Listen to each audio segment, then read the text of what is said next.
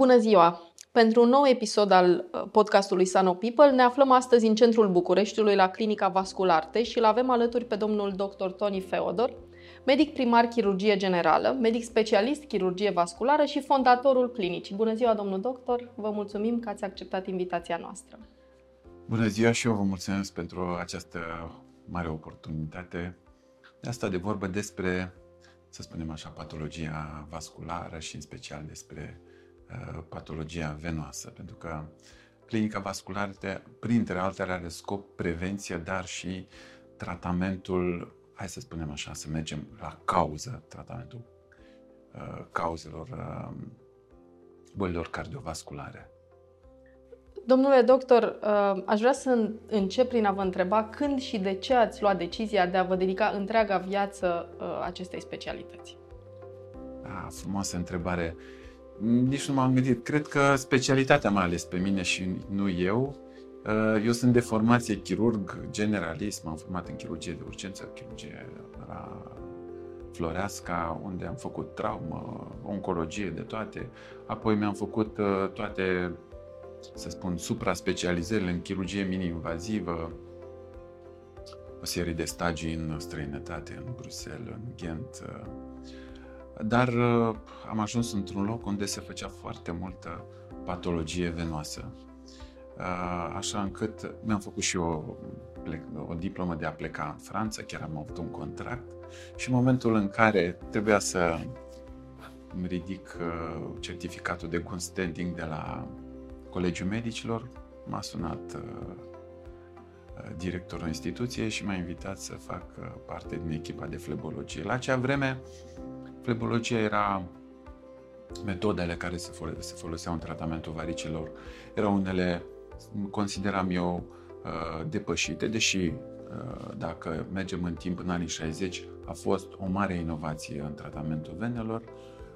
Inițial am zis că o stau doar foarte puțin, Apoi am văzut dinamica și foarte, poate așa uh, lipsa de unei dezvoltări în flebologie, am luat atitudinea de a rămâne. De fapt, flebologia, să știți, uh, era și încă rămâne undeva la marginea medicinii. Foarte lume consideră doar o problemă cosmetică. În realitate, chiar acum este o Uh, să spunem așa, o recomandare din partea Uniunii Europene și a uh, Consiliului Medical al Uniunii Europene, în care boala venoasă, această patologie venoasă, să fie considerată uh, să fie considerată una, de o problemă medicală serioasă. De ce spun asta? Pentru că ei au văzut că foarte mult, Uh, foarte multe resurse economice, financiare se duc în această direcție. Dacă problemele nu sunt rezolvate la timp, se ajunge la niște costuri foarte mari, undeva 3% din bugetul de sănătate se merge pe această patologie. Ne-ați vorbit despre boala venoasă. Uh, e corect să spunem că, în termeni populari, vorbim despre varice? Uh, adică e, există adevăr în această afirmație? Uh, varicele sunt, sunt, o formă. sunt, sunt, uh, sunt de fapt semne sunt de fapt semne ale unei boli, boli unei boli foarte uh, serioase. Și dacă ne uităm, este o boală cu localizare la nivelul membrilor, dar afectarea este sistemică. Uh-huh. Ca să vă dau doar așa un exemplu, studiile care s-au făcut în clinică au văzut că în momentul în care noi suferim de varice, se eliberează niște microparticule care anunță toate celulele noastre că e o problemă. Asta pe de o parte. Pe de altă parte, în boala aceasta există un nivel scăzut, dar continuu, prezent, de inflamație. Inflamația aceasta ne afectează. Se spune că pacienții cu varice sunt mai triști, mai ajung ușor, mai ușor la depresie undeva 90% din pacienții noștri cu ulcer venos, stadiu final de, al, al bolii venoase cronice, uh, au 90% uh, afectarea uh, depresiei. Deci, uh, pe undeva boala este localizată la nivelul membrilor, dar afectarea este sistemică și ne afectează calitatea vieții,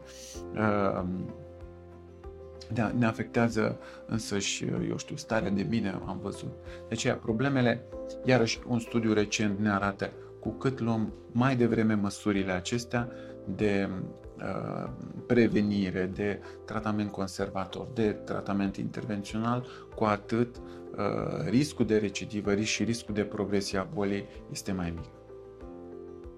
Ne-ați, uh, ne-ați spus că există uh, măsuri preventive ce putem face ca să prevenim? Ce înseamnă aceste măsuri preventive? Ne, ne întoarcem un pic la uh, funcționalitatea venelor, pentru că, uh, uitați, suntem în 2022 și orice se poate face, retină artificială, inimă, rinichi artificial, dar venă artificială nu se poate face. Această structură foarte inteligentă care are rolul pe lângă întoarcerea venoasă, pe lângă termoreglare, are rolul în adaptarea noastră. În momentul în care noi stăm, spre exemplu, pe scaun și ne ridicăm brusc, venele își fac uh, imediat treaba și reglează, există un reglaj fin al volumului, al presiunii. Deci, uh, uh, această structură foarte inteligentă, ea nu, nu a putut fi reprodusă. Pe lângă asta, venele au și valve. Așadar, ca să avem o funcție normală a acestor vene, ne trebuie valve sănătoase și un număr cât mai, mai mare de valve. Acest lucru se, uh, se face în momentul în care Uh, ne mișcăm în momentul în care există niște diferențe de presiune, adică circulația sângelui este cea care determină sănătatea vaselor noastre. Circulație e vorba de presiune, de flux, de rezistență la flux. Iar un rol esențial în uh, circulația de întoarcere a sângelui da, prin vene au aceste valve. Ca valvele noastre să funcționeze, ele au nevoie să spunem, de un spațiu. Îi spun, să-i spunem așa, de o cămăruță, o dilatare. Se vede foarte bine atunci când ne încordăm și vedem o mică dilatație venoasă a ce, ce este cămăruța valvelor noastre, sinusul uh, supravalvular. Așadar, valva e, trebuie să funcționeze, trebuie să aibă un spațiu de funcționare și acest spațiu, această cămăruță se dezvoltă în copilărie și adolescență. Deci, mersul va stimula diferența de presiune, funcționalitatea aceasta a valvelor și va dezvolta acesta. Iată, de aici pornim cu prevenția. Apoi, pentru a reduce inflamație, contează foarte mult alimentația pe care o, pe care o avem. Um, bineînțeles, există anumite, uh, să spunem, profesii în care uh, factorul acesta să spunem, și la, alături de factorul constituțional mai avem și factorul comportamental în care stăm foarte mult pe scaun, presiunea în venă crește. Atunci mișcarea ne ajută foarte mult. Dacă deja au apărut niște probleme de la cele mai mici semne, recomandarea este, sau dacă avem în familie pacienți cu uh, mama, tată, cu probleme venoase, e bine din timp să purtăm ciorap de compresie, chiar pentru că uh, orice lichid curge de la diferență de presiune, o diferență mai mare la o diferență mai mică. Cu cât avem o viteză mai mare de, de circulație, cu atât sângele și venele noastre sunt, vor fi mai sănătoase. Revin mișcarea, dar încă din copilărie, alimentație sănătoasă, antiinflamatorie și dacă au apărut primele probleme sau suntem în situația în care ne mișcăm mai puțin, stăm mai mult pe, pe scaun, stăm mai mult în picioare, atunci e bine să purtăm acei ciorapi de compresie.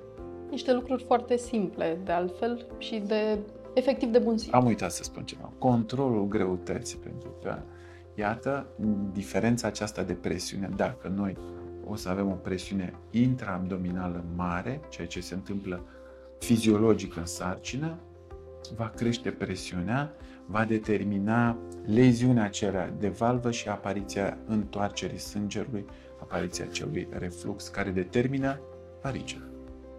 Ați pomenit sarcina și uh, mă duc cu gândul spre faptul că multă vreme, în copilărie, uh, bineînțeles că auzeam în jurul meu pe mama, pe bunica, uh, spunându-mi că uh, această boală, varicele în sine, afectează preponderent sau, dacă nu chiar, doar femeile. Este acest lucru un mit? E o greșeală? Sunt bărbații afectați mai mult, sunt, mai puțin? Sunt, bărbații sunt afectați și s-a făcut un studiu, să spunem, observ, observațional. Asta înseamnă fiecare individ s-au luat aleatoriu și s-au, s-au examinat. Și ce s-a observat? Că bărbații au prevalență mai mare decât femeile. Aceste studii se numește Edinburgh Study și el ne demonstrează că bărbații au undeva 36%, iar femeile undeva 33% din au varice. Deci, în egală măsură. Mai că bărbații nu-și acordă atenție și ajung, ajung în stadiile finale ale bolii. Uh, varicele apărute după sarcină au alt aspect, au altă, să spunem așa, etiologie. Pe de o parte, statusul hormonal și modificările hormonale fiziologice lunare și cele din sarcină și mai nou, iată, stimulările, stimulările hormonale pentru a obține infertilitate duc și ele la apariția, la un risc mai mare de apariția venelor varicoase. Dar e, e o, are cu totul altă, să spunem așa, alt aspect clinic și, altă, și alt tratament pentru că există legături dintre venele de la nivelul picioarelor și venele din uh, sistemul venos al pelvisului, acolo unde avem o circulație venoasă foarte bogată, tocmai pentru a uh, suplini organele de, și în special uh, uterul din timpul sarcinii. De aceea, ruperea acestor valve și crearea unor legături dintre pelvis, dintre sistemul venos pelvin și așa sunt, sunt diferite față de un pacient care, să spunem, are niște varice, hai să spunem, moștenite, știți. De aceea, sarcina este o, reprezintă un factor de risc și de multe ori recomandarea mea e ca să se termine perioada reproductivă și după aceea să ne ocupăm de vene dacă nu există complicații, adică dacă nu există uh, tromboze la nivelul venelor superficial. La ce vârstă apare această boală? Există o legătură între înaintarea în vârstă și apariția ei sau vedem, uh, vedem uh, astfel de cazuri și la persoane tinere? Am văzut, v-am spus de la început, boala presupune un grad de inflamație. Și s-a făcut un studiu foarte interesant. S-a luat venele unor pacienți nor, tineri, normal, și s-a uitat, la, s-a uitat cineva la microscop și a văzut că nu există celule inflamatorii, adică leucocite în vene.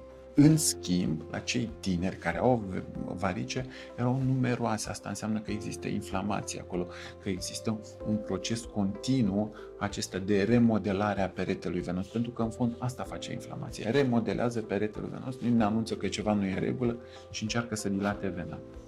Deci, Uh,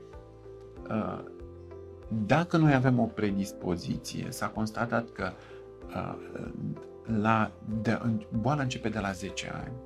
Pe studiile făcute în Germania, în, în Bonn, uh, sau la copiii de școală generală și s-a văzut că 10% din ei, 11% din ei deja prezintă modificări, modificări hemodinamice, adică acea întoarcere a sângelui. Deci boala evoluează uh, diferit dacă noi avem predispoziție genetică, dacă avem alți factori de risc constituțional, să spunem, suntem mai plenuți, uh, stăm mai mult în sede sedentar, adică cei, acei comportamentali suntem mai sedentari și boala evoluează altfel după 40-50 de ani, când există un proces firesc degenerativ al oricărei structuri din organism și atunci poate că vena îmbătrânește mai devreme față de celelalte și apar uh, venele varicoase. Cum arată tratamentul acestei afecțiuni? Cum începem? Cum determinăm că trebuie să ne prezentăm de urgență în fața dumneavoastră ca să, să ne faceți o evaluare? Tra- tratamentul începe întâi cu un diagnostic corect. Pentru că nu toate varicele sunt la fel.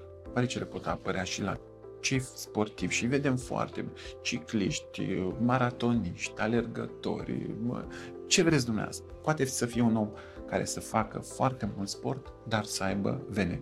Evident, v-am spus, riscul de progresie a bolii la un pacient care face mișcare este mai mic față de unul sedentar. Deci, trebuie o, o evaluare uh, clinică și hemodinamică, adică ecografie Doppler făcută în picioare corect, să vedem izvorul lor, care este cauza lor, uh, cu asta se începe și tratamentul.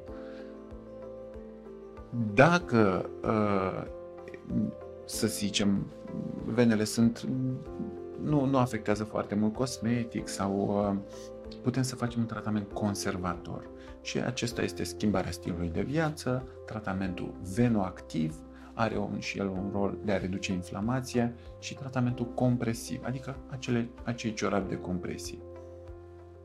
Cu asta noi uh, stabil controlăm simptomatologia și cu asta controlăm progresia și complicațiile bolii. Partea de intervenție intervine atunci când apar complicațiile, când boala progresează în ciuda măsurilor pe care le-am luat, când afectează cosmetic și mm, vedem că uh, sau când vine într-un stadiu foarte avansat. Venele sunt dilatate, deja au apărut niște modificări la nivelul pielii care sunt deja irreversibile. Noi acolo nu trebuie să ajungem. Pentru că boala este reversibilă până la un moment dat, de la un, de la un anumit, există o graniță în care boala nu mai este reversibilă. Adică se afectează structurile foarte mici, uh, microcirculația, acea respirație celulară care există între celulă și capilar, este afectată și apare ulcerul venos. Nu, nu trebuie să ajungem în stadiul acela. Uh, așadar, din momentul acela începe intervenția. Care e cea mai bună intervenție pentru uh, venele varicoase, pentru varice, e cea care se potrivește pacientului nostru. Adică, după ce facem corecta examinare ecografică și facem o hartă a varicelor, mapping-ul preoperator sau uh, nu neapărat preoperator, îi facem mapping-ul, adică avem un, un fel de hai să spunem așa, un fel de Waze al nostru. Știm exact de unde vine, știm încotro se duce acel reflux, acea întoarcere a sângelui. Și atunci lucrurile se simplifică. Și nu există o procedură care să fie numai această procedură. Vă dau exemplu, pacientele care au născut de mai multe ori au uh, punctul perineal cu reflux, acele valve, acele scăpări din pelvis ale sângelui în teritoriul de suprafață al piciorului și acolo nu poți să intri nici cu bisturiu, nici cu laserul, nici cu radiofrecvența, ci trebuie să faci o procedură care se numește ecoscleroterapie ghidată, ecografică, ne? și acolo se introduce o spumă și se blochează mult mai ușor. Acela este cel mai bun tratament pentru persoana respectivă, pentru pacientul respectiv.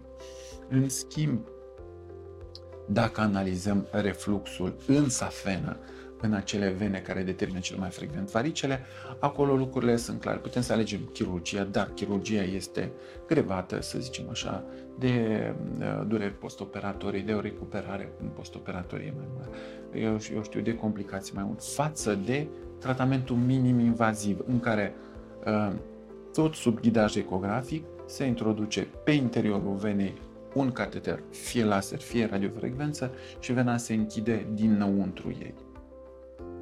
De ce are? Pentru că pe lângă evoluția postoperatorie, noi avem și o, să spunem așa, uh, o explicație anatomică foarte importantă.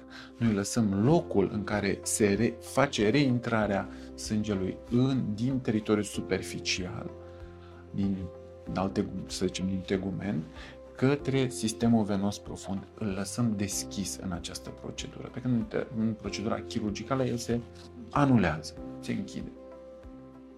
Păstrăm teritoriile de drenaj ale venelor, uh, acele vene accesorii, care vor prelua funcția venei pe care o am.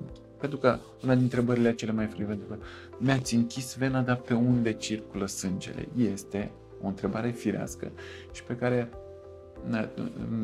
Răspunsul este simplu. Noi avem sistemul venos organizat sub formă de rețea.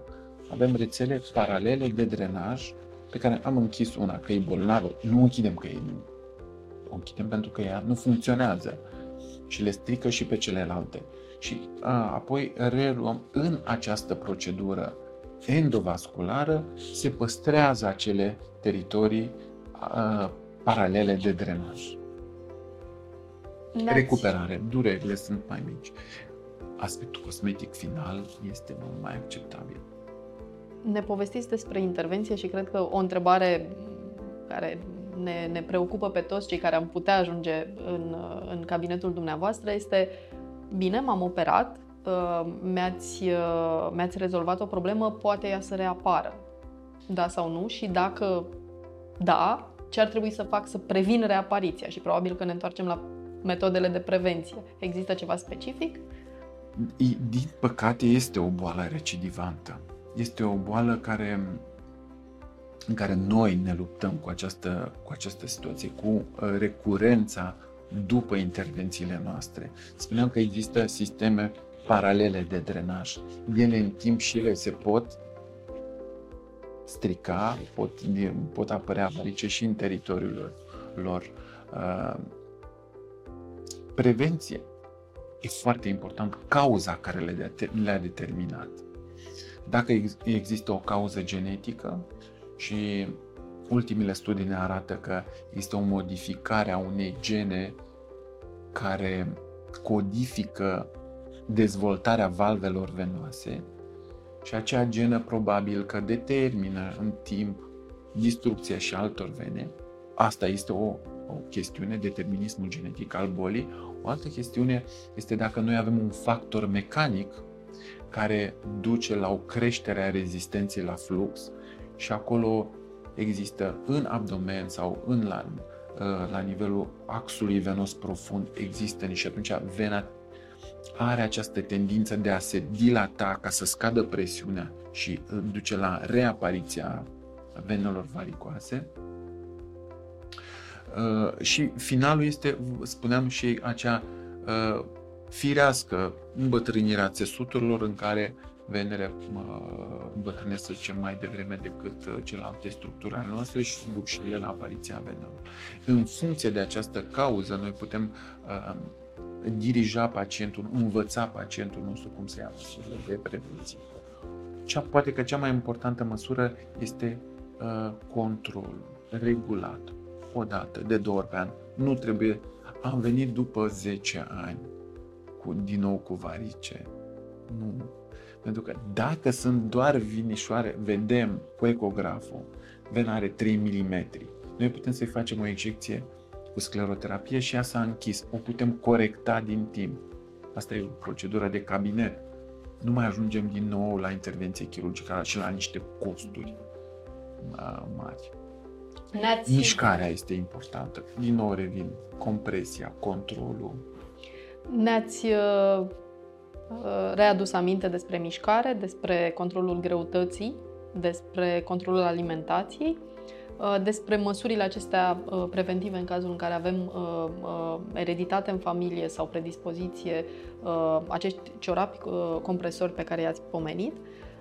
Și ați spus un lucru despre controlele medicale periodice după, după intervenție. De asemenea, ce mi-a rămas în minte este uh, faptul că poate apărea, sau primele semne ale inflamației în, uh, în corp apar de la 10 ani. Da?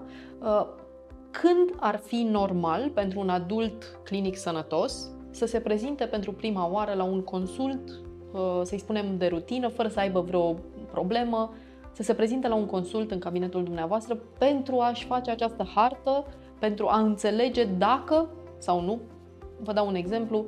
Uh, nu știu să am, uh, să am uh, o problemă ereditară, nu știu dacă mama, tata au o astfel de problemă, dar am, vreau să am grijă de sănătatea mea. La ce vârstă mă prezint pentru prima oară? Care e frecvența cu care vin la dumneavoastră? Dacă există așa ceva? Foarte rar există consultație doar de prevenție. Nu există.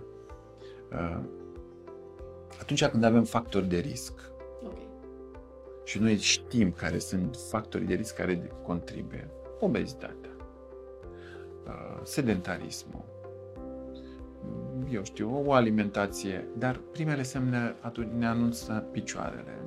Ele devin grele, dau tot felul de senzații, de picior greu, de picior obosit, de senzația de picior umflat, până la apariția edemului, până la apariția piciorului umflat, ne anunță că ceva nu este în regulă.